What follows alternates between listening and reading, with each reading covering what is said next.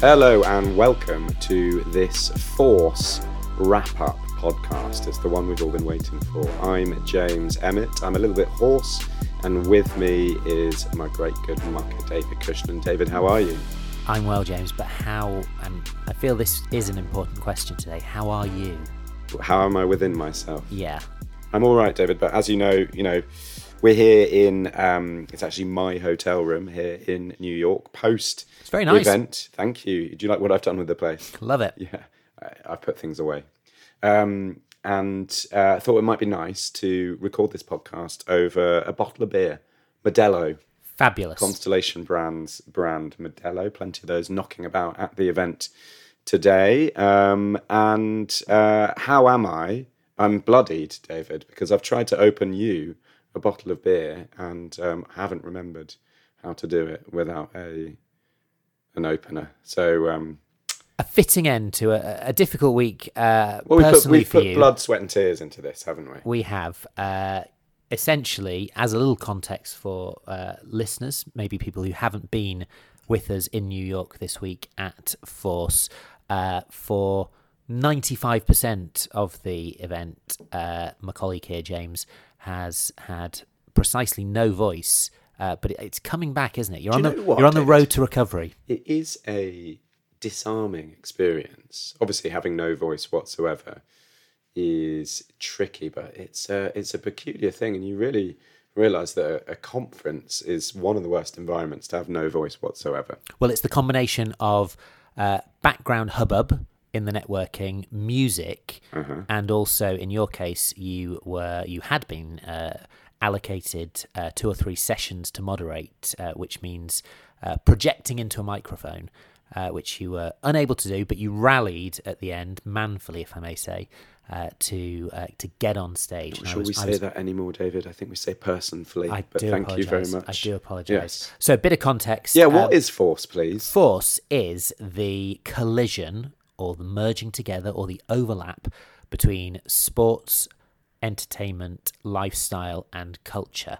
And we have been uh, working on this uh, for some time, uh, bringing the Force philosophy to the event experience. And doing so uh, in New York, no better place. Uh, we've been at uh, a fantastic venue, actually, Chelsea Industrial which uh, has been our home for uh, the last couple of days. Uh, 350 odd people with us, real cross section of the industry. Of the industries, actually, because we had not only uh, what you might say is our core leaders in sport audience of, uh, of sports industry professionals, but also uh, what I would describe as a healthy smattering of uh, people from the worlds of music, entertainment uh, in general, big media, fashion, a lot of agencies, a lot of brands in the room as well. The idea was to explore some of the ways in which sport is connecting with these other uh, sectors or verticals or areas, spaces. And hopefully, we were able to do that uh, in part via quite an eclectic, by our standards, um, conference program. Can I just hit you over the head with a truth bomb right now, David? Go for Can it. I be honest? Are we in a frank environment? We've asked for honest feedback from people. Yeah. We may as well be honest ourselves. And I suspect we're going to get it. What I'm going to say now might shock you, but Force, odd name, great event. Can I say that? Yes, I mean it's certainly a moderated version of what you've been saying off there. but yeah, it's a Yeah. it's a uh, it's a name that requires a little Thought, context. but you know, not everything needs to be easy, right? Not every- Exactly. Do we need to be spoon feeding things to everyone? That's not what the guys at DAZN thought. no, exactly, No. exactly. And they probably pay, paid their brand agency almost as much as we paid ours. That's true. Almost, almost. Certainly. Anyway, But- as you've said, David, Force is all about the um, space where growth happens. exactly. where sport crosses over with exciting areas such as um, lifestyle, fashion, music, entertainment, etc. And in a way, there is no name for that. Yeah, it's more of a feeling, isn't it? It's a Exactly, concept. exactly. Yes, yes. It's a smell. It's why we described it in the literature as an event experience. It is an and event to be honest, I feel we did give people an experience. Yeah. What it really is about, I think, at the heart of it, and what we found out that it was going to be about when we were programming um, this event experience, is collaboration, essentially. It's the nuts and bolts and byproducts and objectives of um, collaborations, partnerships, relationships between sports entities, entertainment entities, um, talent, um, creative agencies, etc. And what we want to do in this podcast is, uh, well, give give everyone a flavour of what went on at this event experience here in New York, um, but explore some of the key themes that came to light across the two days and collaboration um, and how collaboration works in practice was probably the overarching one. Am I right? You're absolutely right. And it started right from the start, which was uh, Tuesday morning uh, when we had uh, the president of Disney Advertising, Rita Ferro, on stage alongside her partners at the ACC, the Atlantic Coast Conference, College Conference. And uh, the idea behind that session was to uh, go deep on a a real and true and deep collaboration between media giant in Disney. They're in business with the ACC primarily through ESPN, but Disney's tentacles are um, uh, Disney's what tentacles right. are being uh, stretched across the ACC and ACC partners, and there was a particular case study around uh, Ally, the um, financial company. Um, which is a partner of the ACC, but now really taking advantage of the myriad media opportunities that a joint venture with Disney offers. Uh, and uh, yeah, that really, I think, set the tone for the uh, conversations about, as you say, the yes, where great collaboration is happening. But I think what we tried to do in lots of the sessions was, as you say, to get into the weeds of exactly what that looks like in practice. Mm, interesting that you see Disney as a kind of octopus figure. Yeah, I wasn't sure if I was. Of, yeah, yeah, wasn't sure where I was going with that. I liked it. Under the sea, probably. Yeah. Um, we also had a, a, number of brand representatives. Obviously, we had Disney and the ACC talking about the work that they're doing with advertisers and sponsors. Um, and we also had advertisers and sponsors across the program. Um, arguably, one of the most impressive um, was Chris Davis, who's the CMO of New Balance. In fact, we had a couple of news um, on the program. We had New Balance and New Era. Um, Chris Davis from New Balance and Mark Maidment from New Era, and I thought they were both excellent.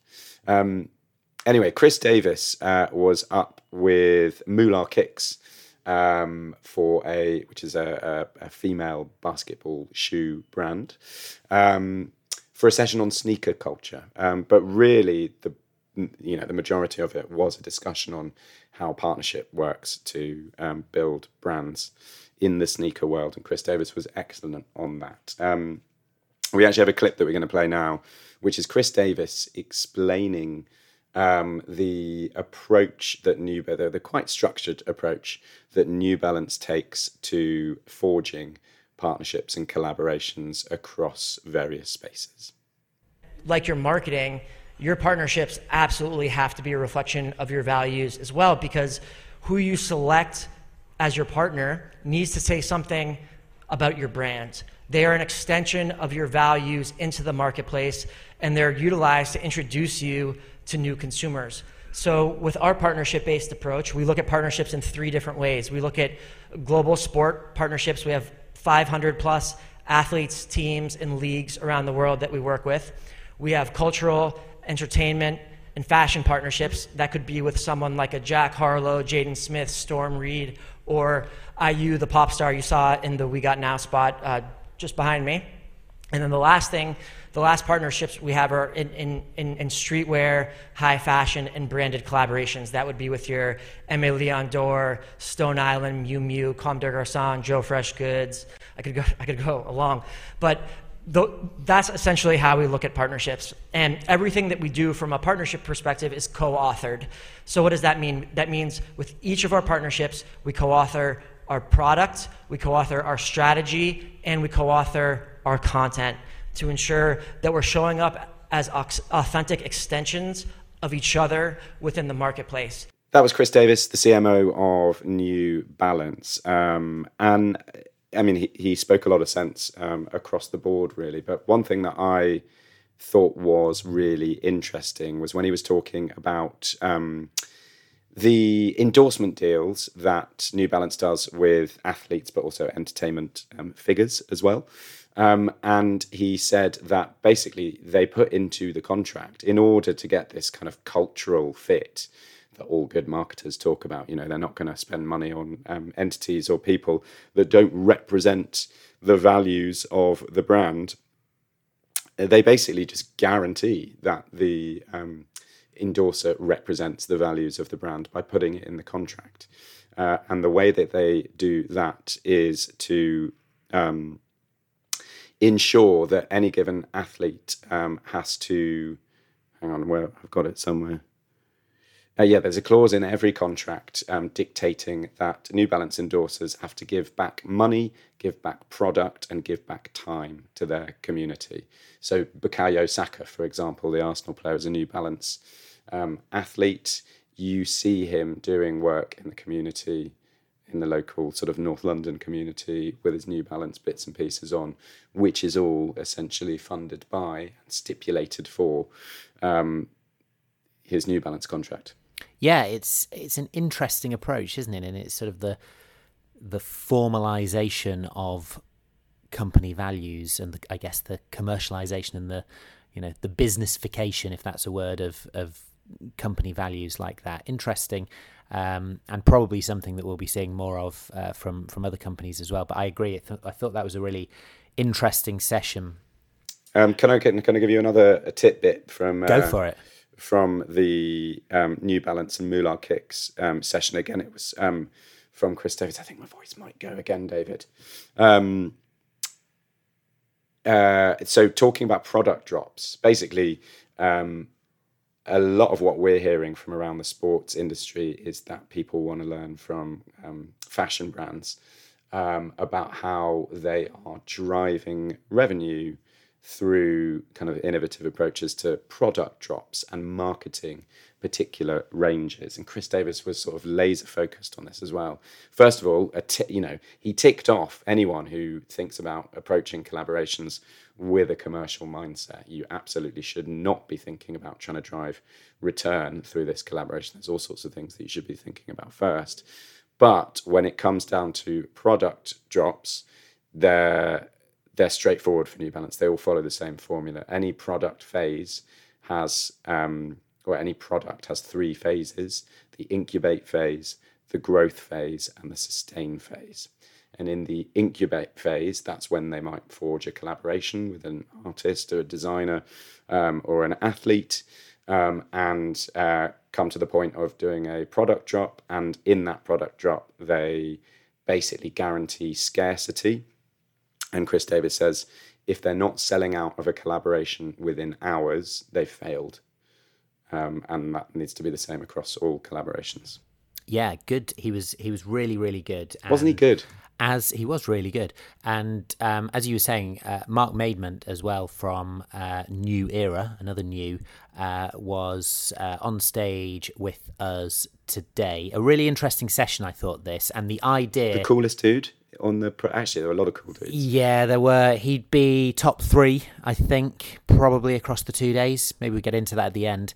But um, the idea behind the session that Mark was part of today was to start from the perspective of a, you know, in some ways quite traditional uh, sport, traditional major league sport, Major League Baseball, and try and understand a little bit more about their entertainment constellation, the people they work with, the organizations they work with, the collaborations they've forged with fashion brands, with in the wider entertainment community uh, to grow the sport, a sport that is often cited as having a very high average age of fan.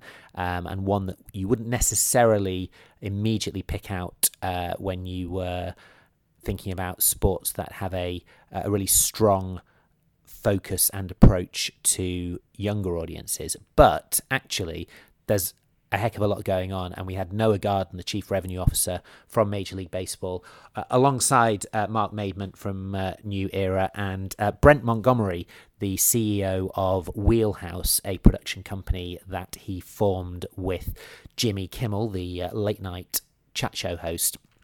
And there was a lot of stuff in here, James. And I know you that you picked out again some uh, some examples or a you know a a little bit of uh, uh, insight from uh, from Mark Maidment about how New Era is operating. Yeah, well, the the whole session was fascinating. Really, as you say, people do consider Major League Baseball to be one of the more traditional sports within America. Um, and you know with a, an aging audience but they are doing all sorts of things to reach out to these new younger audiences and you know what noah garden the chief revenue officer of major league baseball could not have been clearer on the you know the the hoary old issue of reach versus revenue. Any person in the sports industry has a take on this.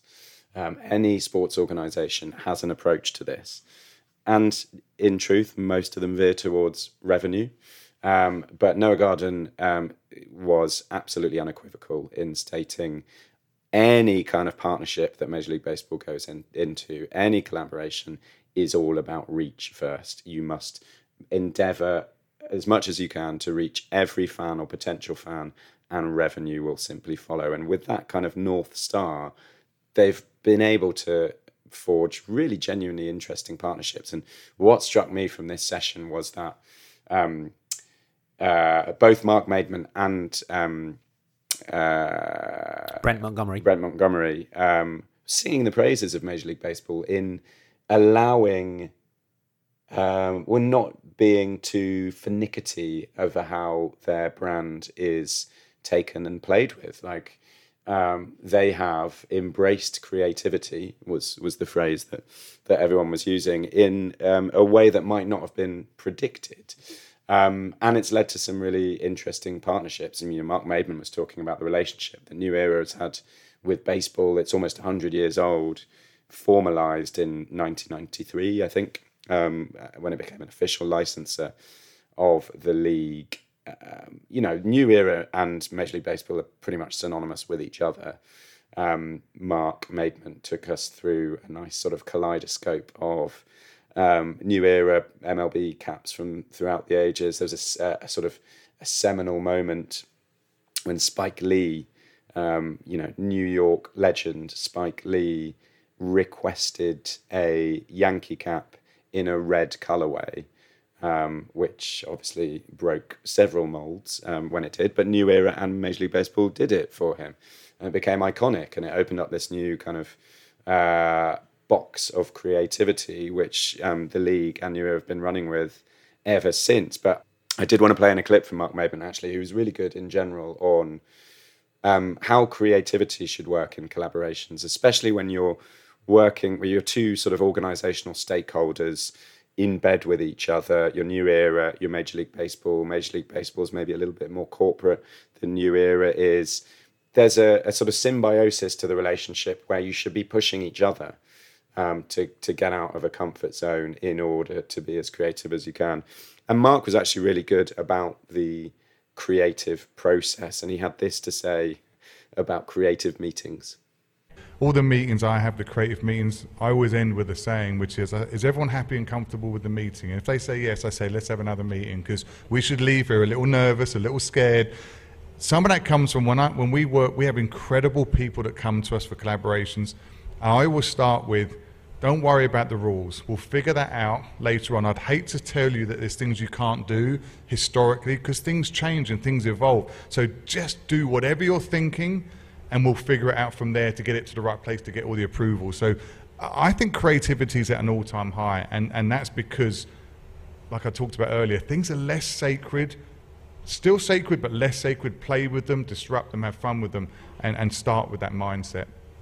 Mark Maidment of New Era, who yeah, definitely makes our podium, I think, of uh, coolest people on stage uh, over the past couple of days.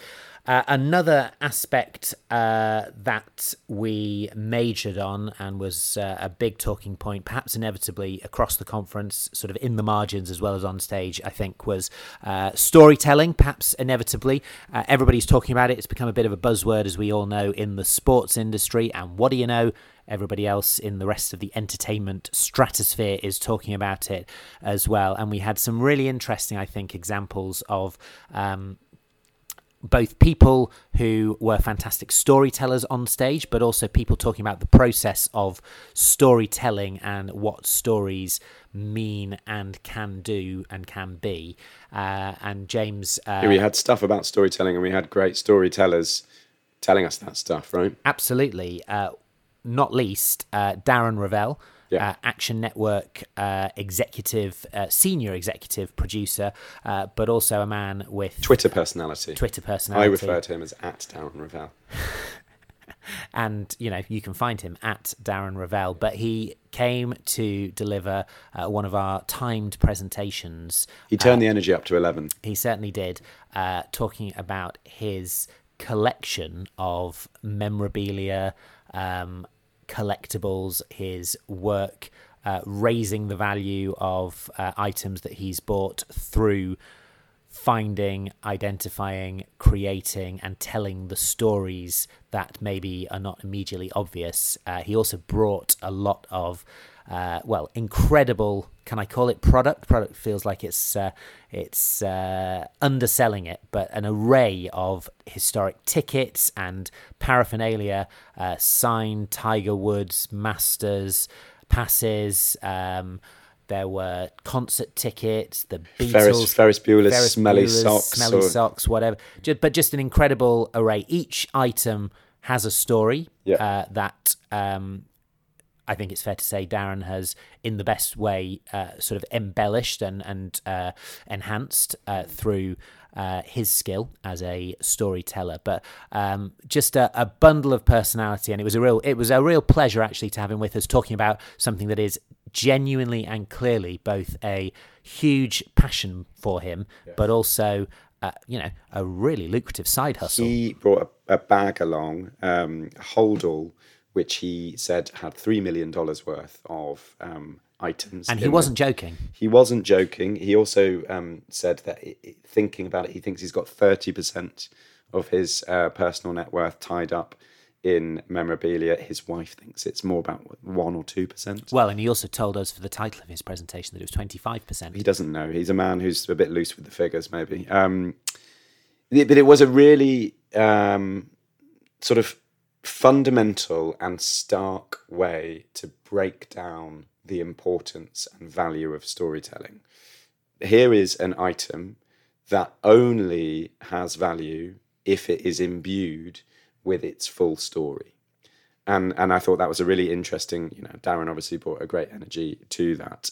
Um, we had uh, a, a, a really great companion session, I thought, to the Darren Rovell one from um, from Jessica Jones, who's the the founder of Echo Society, which is essentially a, a storytelling agency. It's a an organisation that exists to help find you know stories um, wherever to help find uh, gold amongst the crap, as she puts it.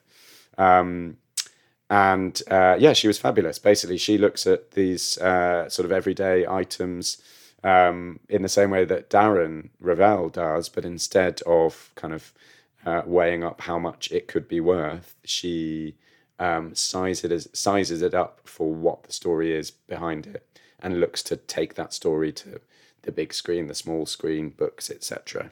Um, but she was fantastic. She was great, and her claim to fame is that uh, in her days as a literary agent, she found the manuscript for uh, Legally Blonde in the trash, uh, which had been rejected, rejected, rejected by many an agent. And she found it. She thought there was something in it. She said in her presentation today that it was printed on pink paper, uh, and she thought, yeah, there's must be something here. And she um, uh, polished it up and sold it, and the rest is history. Um, but yeah, as you say, a really fascinating insight into from somebody who is a storyteller through and through, has a real passion again, passion for storytelling, passion for telling tales.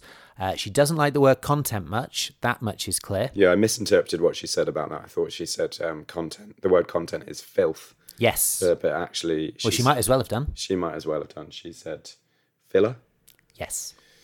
And I kind of agree. So I'm the I agree filler with her on that. now. It's cor- you know, it's corporate. It's corporate language around um, creative endeavor, um, and um, you know, let's get rid of it. Let's let's start the campaign. You know, it's content is king, but let's have a bloody revolution, Dave. That's what I'm saying. All right. Yeah. All right. Um, one thing I did want to say about the Jess Jones Darren Rovell double header, they both um, basically indicated that there's no substitute for hard human work in this field.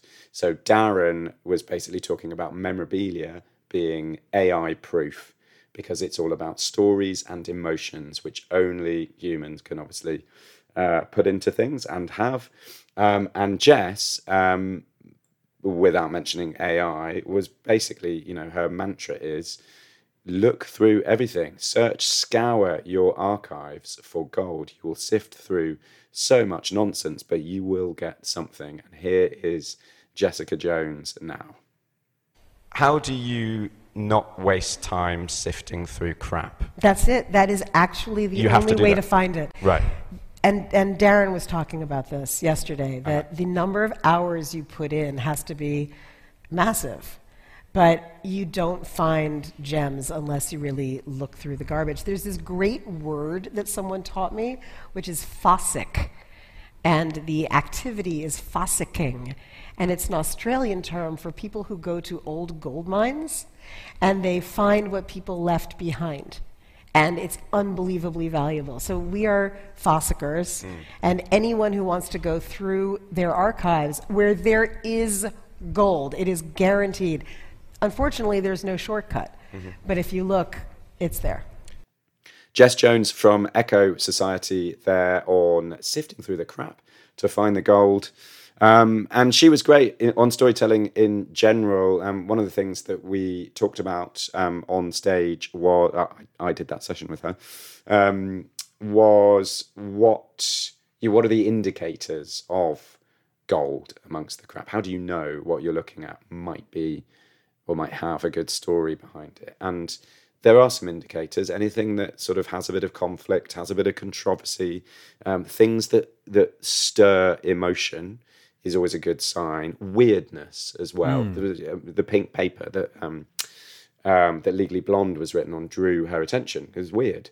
It's unusual, um, and I think it's it's um, you know it's often overestimated, uh, underestimated how compelling weirdness is. You know, in in storytelling, and um, we had maybe this is an odd segue, but we had Fat Joe, um, cultural icon, rapper, New York figure, um, come to do an amazing session. But there was a link there between what Jess was saying about weirdness and um, Fat Joe talking about uh, putting out.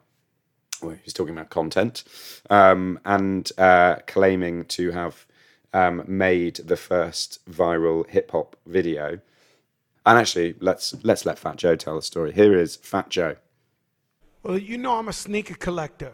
And since I was a kid, uh, I loved sneakers. Uh, um, and if I could use some kind of a racy language here, I'm, I'm a sneaker whore. I never seen a sneaker I never liked, right?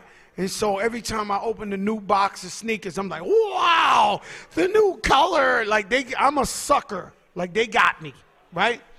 And uh, and so collecting sneakers for so long, we had one of the first viral moments ever in hip hop history was uh, we had a show called MTV Cribs. course. And I showed I would like to say I'm the first to ever show my sneaker collection. And at the time I had a pair of sneakers that were like eight years old, the Barcelona uh, Olympic Jordans. And I took the sneaker and I licked it just to let them know like this is this brand new. I ain't Brand- wear this dead eight stock. years. Brand dead new. stock. I've been wearing this for eight years. And that thing went like Viral to this day. to this day it's crazy. And uh, whenever my brother Khaled got a sneaker coming out, he says, "Yo, you gotta lick the sneaker. I'm like, yo, bro, man. Fucking, I'm a grown ass man now. Like, you want me to lick this? you gotta. They're gonna know it's official, it's authentic now. So only for Khaled, I lick the sneaker 2023. Fat Joe, who was on stage with us at Force. Uh, just to round off the storytelling, I think it's worth having a word about Eli Manning. Uh, I mean, talk about a, a, polished professional storyteller in every respect. Uh, kind of everything I expect him to be in terms of the ultimate pro behind the scenes, in terms of the preparation for his conversation on stage fundamentally he was talking about the transition that he's making from athlete and of course barely needs me to say, but two time Super Bowl champion, two time Super Bowl MVP. And in the uh, uh, you know, in his first few years of retirement, he has uh, m- sort of reinvented himself uh, in some respects as a media personality with the ManningCast, which he does with his brother uh, Peyton. Uh, and essentially as a as a you know a business figure and entrepreneur, um, but a man who has a selection of great anecdotes, and he has absolutely nailed the way to tell them. Yeah, anecdotes. I mean, it's he had basically thousands of anecdotes just on the tip of his tongue. I do wonder. In the UK, we would consider Eli Manning to be a top tier after dinner speaker, wouldn't we? Absolutely. Um, and a man who's clearly very practiced at um, telling telling tales for laughs, basically. Um, and he was fabulous and he entertained the crowd. Um, knew the gig. He knew the gig and he knew which buttons to press, and he clearly pressed them before. Um, but he was really good. Um, and, you know, we, we had plenty of athletes with us um, and talent in general. Um, and he was particularly good at uh, formulating advice for athletes looking to kind of tread in his footsteps, I guess, and make the transition from playing to a kind of multifunctional media career. Um, and this is what Eli had to say about that. I think just you got to be yourself. You got to be your own. You know, kind of whatever your personality is. Don't don't change from that. I think if you try to turn into something you're not, or or, or change um, you know, it'll be it'll be sniffed out. It, it won't be genuine, and so I don't think you have to be perfect. I think kind of create your own your own style. I think there's uh, nowadays there's there's kind of more than one way that you can do things. I think there used to be like, hey, this is the way you have to be, this is the way you have to do it.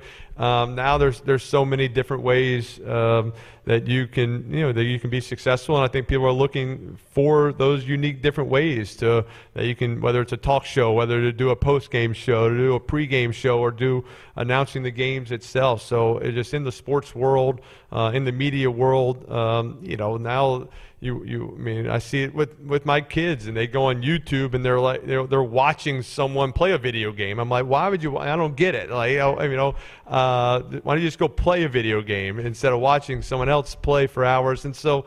Uh, I, I think it, it is an exciting time in, in the media world just because um, you know there's so many opportunities and you don't know what those opportunities are so you can be a little bit more adventurous and and maybe your your personality your style is is going to be the new thing two time Super Bowl champ Eli Manning there on stage at Force, which, David, we didn't mention, is run by Leaders and SBJ, isn't it? Oh, yeah. Yeah, yeah. The two of them got together um, to produce a number and a couple of letters um, and a two day event experience. Anyway, Eli Manning came. Um, he was good. He was really good, wasn't he? Um, I want to talk about musicality, please. Okay. Uh, tell me more. Well, we had a lot of music content littered through the uh, program from uh, sort of core music business topics. Um, Live Nation were on stage. We had Warner Music Group, Alan Coy from Warner Music Group, talking about uh, their approach to essentially flogging more records. Do it on Roblox. Pretty much. Mm-hmm. Um, but as you say, uh, we had some recording artists in the house as well. We did. Um, we had well, Fat Joe, the aforementioned. Um, uh, he didn't rap for us though, which was a, I mean, if there was one disappointing thing about the Fat Joe session, it was just that he didn't break out into song. Um, because we were rather spoilt the day before. We were. When we had David Kelly, the chief business officer of Golden State Entertainment and uh, senior legal bod from Golden State Warriors, um, on stage with his great friend Rhymefest. Now, the pair of them, uh, Rhymefest is signed to Golden State Entertainment, which is this innovative record label started by the Golden State Warriors and David Kelly in particular. But the two of them, uh, old friends, They go way back in Chicago. met on the Chicago rap circuit, the Chicago hip hop circuit. So David Kelly's side hustle, it turns out, when he's not uh, doing contracts, It's spitting bars. is spitting bars, and uh, he and Rhymefest were in conversation, and I thought a really interesting chat about. Uh, what the Warriors are doing, why they're doing it, and this Golden State Entertainment offshoot is uh, it's not just a record label; it's a full production house. They're doing a lot, lot of content, but by setting it up as a separate entity and uh, immediately diving into the music business, I think it really sets it apart. And it's pretty much a model that is already being, uh, if not copied, then certainly uh, imitated Yeah. by uh, lots of other sports teams. Because And- if Jay Z can do it, you know, if he can be a multi kind of media mogul, set up his own label, his own agency, buy sports teams, um, represent sports players, why can't, you know, franchises? absolutely, but at the end of the conversation, Yes. we had a fan, we had a, we had a treat, didn't we? Yeah, we did. Yeah. Are you're going to ask me to try to to replicate that? Well, we we don't have a clip, unfortunately, of uh, David Kelly and Rhymefest spitting bars. Um, It was amazing, though. It was really good. yeah, it was a Um, real moment and not something that you see, I think, at, at every or indeed any other I tell you, business what, tell, conference. tell you what else you don't see at business conferences on. so much. We had a fashion show to close things out today. We did. Yeah. How do you think that went? I thought it was good, actually. Yeah. Oh, and, and and we can. I think we can say we weren't sure, yeah. but we had um, uh, Dustin Godsey, the chief marketing officer uh, for the Milwaukee Bucks, and he was on stage with uh, the designer Bramer Bramer. Bramer Bramer from uh, Unfinished Legacy. So good that they named him twice. Exactly. Mm-hmm. Uh, and uh, Bramer is based in Milwaukee. He is. Uh, he, He's based in LA, actually. Well, he's based in LA, but also Milwaukee. Um, but linked up uh, with the Bucks to produce uh, the In Six uh, line, Bucks in six. Bucks In Six line. Yeah. Um, although I, it was by the end of the conversation being referred to as the In Six line uh, by uh, by both of them on Yeah, stage. but so I guess that's just a bit inside baseball. do you think? Mm. Do you think? Yeah. Uh, wrong sport. But um, yeah, really interesting uh, to uh, have them both with us. And uh, yeah, we talked about the talked about the line, but then we saw it with a couple of uh, couple of top models uh, on our you know what I would describe as a mini, but nonetheless a runway. Well, if Jay Z can do it and Golden State Entertainment, Then so can it, leaders in sport and can SBJ. Leaders in sport and SBJ become a multimodal. Um, are we? Are we eating IMG's lunch, David? Is that what we're doing? Watch out, guys! Watch out. Um, on musicality and storytelling, I did want to um, make a special mention of, um, well, you know, would have had more of a special mention for CBI, Constellation Brands, are uh, one of our founding partners, because I've got an ice bucket full of their beers here, which we could be drinking. Well, luckily you can put your finger in that ice bucket, Yes, having ripped it to my pieces. bloodied Yeah. finger into that. Um, but our other founding partner, GMR, um, GMR Marketing, um, really took the memo on um, we want to do something a bit different than your Azure, than your your average. or even unforgettable. Yeah, they went to town on the unforgettable stuff. Um, GMR Marketing put together a series, well, a story told over five chapters through the day uh, on the first day of the event, and uh, the whole the the the umbrella for this uh, story was the phrase "be unforgettable." Be Unforgettable is all about making memories and how sports and entertainment um, uh, events uh, really have that at their core. It's very, um, you know, it's not unusual for sports and entertainment events to be memorable moments. And obviously, GMR Marketing, brand marketing agency, they specialize in helping brands to integrate into those memorable moments. But throughout this kind of five part story that they told at different intervals across the event, they really had some uh, creative bits of work themselves. And um, just want to play in one clip actually from um, Chris McCoy, um, who does something. I can't remember his So- precise job title, but he does something very creative So- for them. so Chris He's got a backstory, has he? Chris McCoy's he has a backstory. We've all got a yeah. backstory. Chris McCoy, I'm not sure I do, but Chris McCoy is a talent development designer at Hospital GMR Radio Marketing. is yours, David. All right. Chris McCoy is a talent development designer at GMR Marketing, and he was uh, on a call with uh, Tyson Webber, who's the CEO president of GMR Marketing.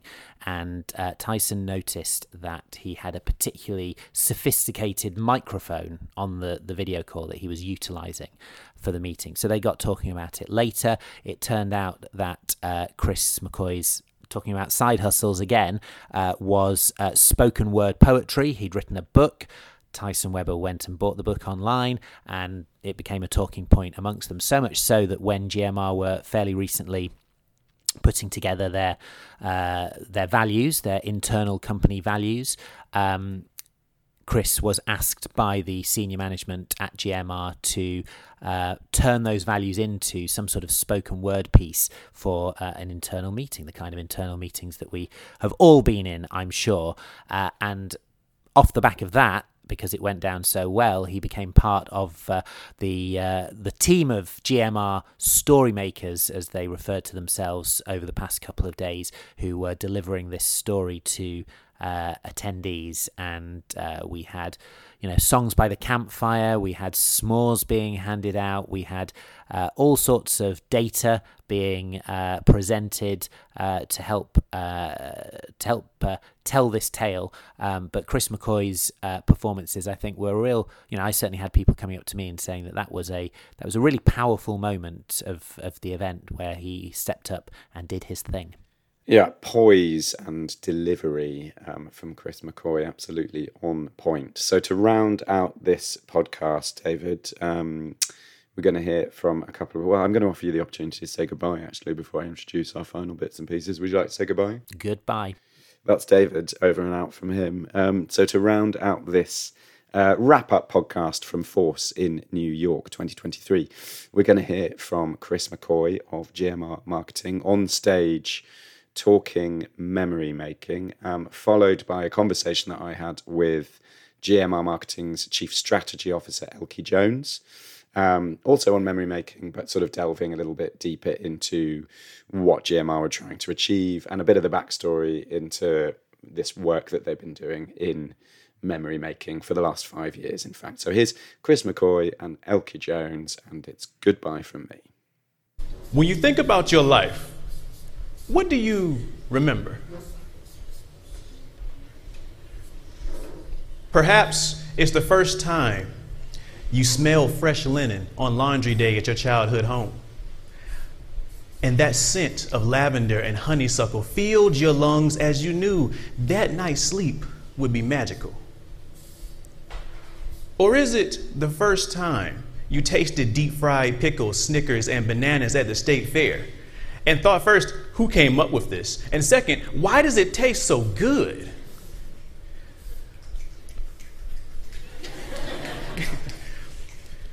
Or could it be the first time you touched the hand of that special someone as you spent time at the park sitting in the grass, feeling the breeze? Or could it be the first time you heard your favorite band live at their concert and wondered, damn, how do they sound just as good as they did in my headphones? Or could it be the first time you saw something for the last time? You know that once in a lifetime moment that filled your body with joy and made your eyes light up with excitement? You see, your life is full of memories like these, strung together with string woven into the tapestry that is you. Some memories, like bulbs, burn brighter than others because those moments really meant something. They're formative, foundational. They make up who you are, what you do, and how you do it.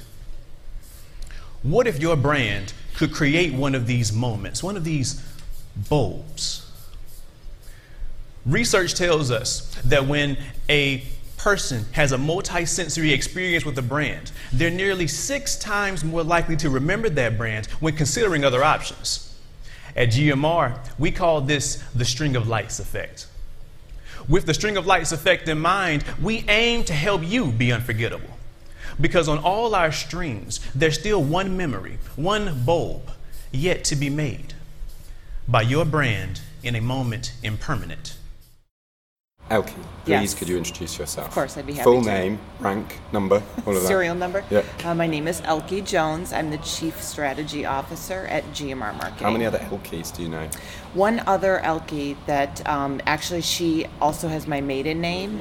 So she's the original. I know, it's kind of crazy. She lives in Germany. She's a nurse. Right. Yep. Is it German? It's very German. It- do you know what? We're going to talk about memory in this little um, snippet in memory making. And um, strikes me that having an unusual name is a pretty good way to be memorable without doing anything, right? It's funny you say that because it could go one of two ways.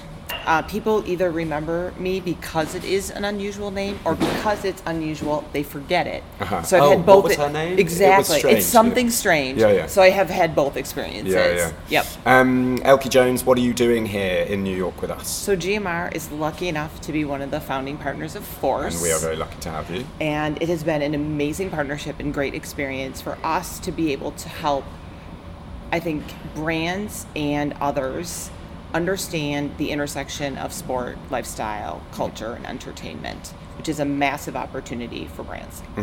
Um, and for anyone who wasn't here for the event, um, it well, we have tried to make it a, slightly unusual event. We were calling it an event experience, and our partners um, have stepped up to the plate as well and treated it um, in a similar fashion. You know the sort of things that you generally see at a kind of a B two B conference. You might see. Um, you might see a little sponsored session. Um, you might see a little kind of physical activation, people giving out leaflets, etc. No, not No. from the GMR crew. Definitely not. No, you had several segments throughout the first day, um, and the intention. They're very sort of um, well produced, well thought out. Some teething difficulties along the way, I think it's fair to say. Um, but you told a story across the day in, in different segments. Some of it was acting, some of it was presenting, some of it was feeding.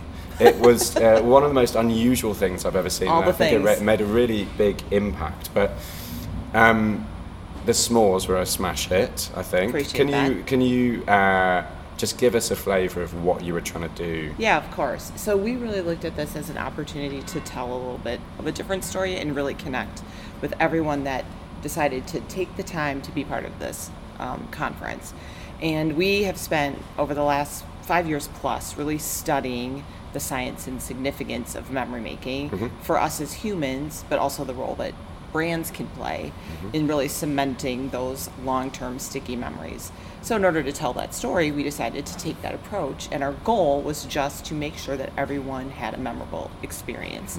So we divided up our our um, time into five different chapters, each chapter unfolding or unveiling another part of the story that we wanted to tell. And the most fun part that you're um, referencing, the, the tasty treat, was um, in I think an experience where I was inviting the participants into a really strong memory that I had, told through my sort of Girl Scout summer camp experience, where s'mores played a really significant role. So we got to um, sort of expose everybody to camp counselors and guitar playing and starry sky and the sounds of the forest. And of course uh, a fresh tasty s'more made with a classic hershey bar It's interesting that a key part of the kind of five-year project that you've been on to come to this sort of um, report that you put out earlier this year um, on what makes um, you know memory making is the multi-sensory nature of um, what goes into it, right? Um, if you can somehow have all your most of your senses stimulated, you're much more likely to kind of remember that experience. Absolutely. And that's what you were you were doing with the smallest moment. It was it was brilliant. Um, it, it, maybe it goes without saying that sports and entertainment, what we're talking about um, across the event here over the past two days, is rich ground for memories, right? Um, when people say, "Oh, I just want to go out and make some memories," usually what they're talking about is either going on a vacation or going to a sports game or going to a concert, right? What is it about sports, entertainment, big events that you think Yeah, impacts people, impacts you know sticks yeah, with people? Yeah, it's a great question. I think um, making sure that something is multisensorial is a part of the equation.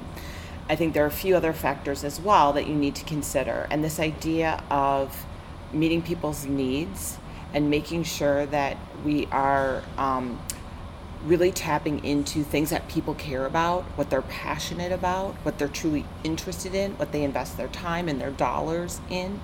Um, that's for me like the perfect place that sports, entertainment, and culture. That's that's a sweet spot.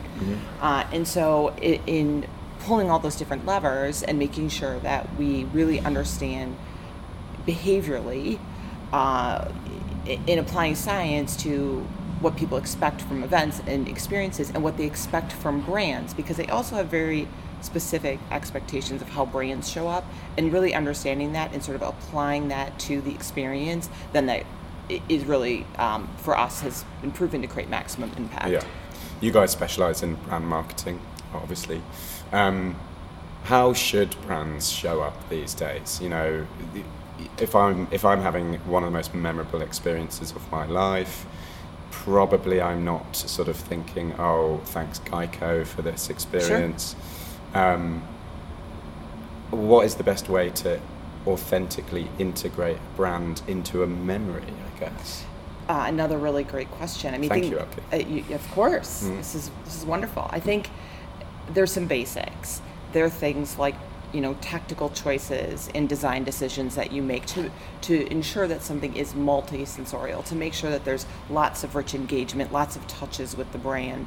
To make sure that it's relevant and makes sense within the environment that it that brand is you know activating or, or wanting to have an experience.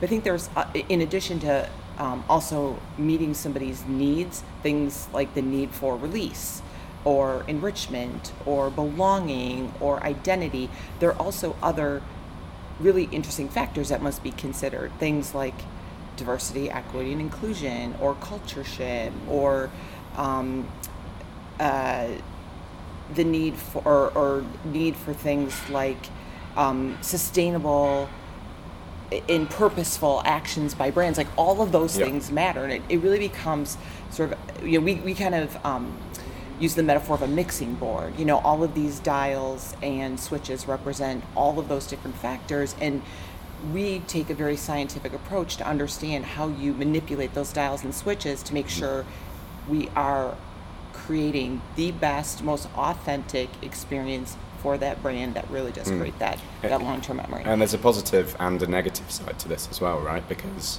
um, you can be remembered for doing a bad job. Big time. Also. Big Um, time. Especially in those areas that you just mentioned. You know, if you um, show up, I think one of the examples that you mentioned in one of your pieces was if you, as a brand, show up at a Hispanic cultural event um, and you don't do anything differently from what you would do at, you know, a truckers convention somewhere else, um, you're going to get, well, people are going to remember you for not caring enough, for not doing anything that fits, right? It's dangerous because Yeah. word of mouth is a powerful thing. Yeah. Sharing on social is our reality. And uh, you don't want someone to reject Mm. you for those types of reasons.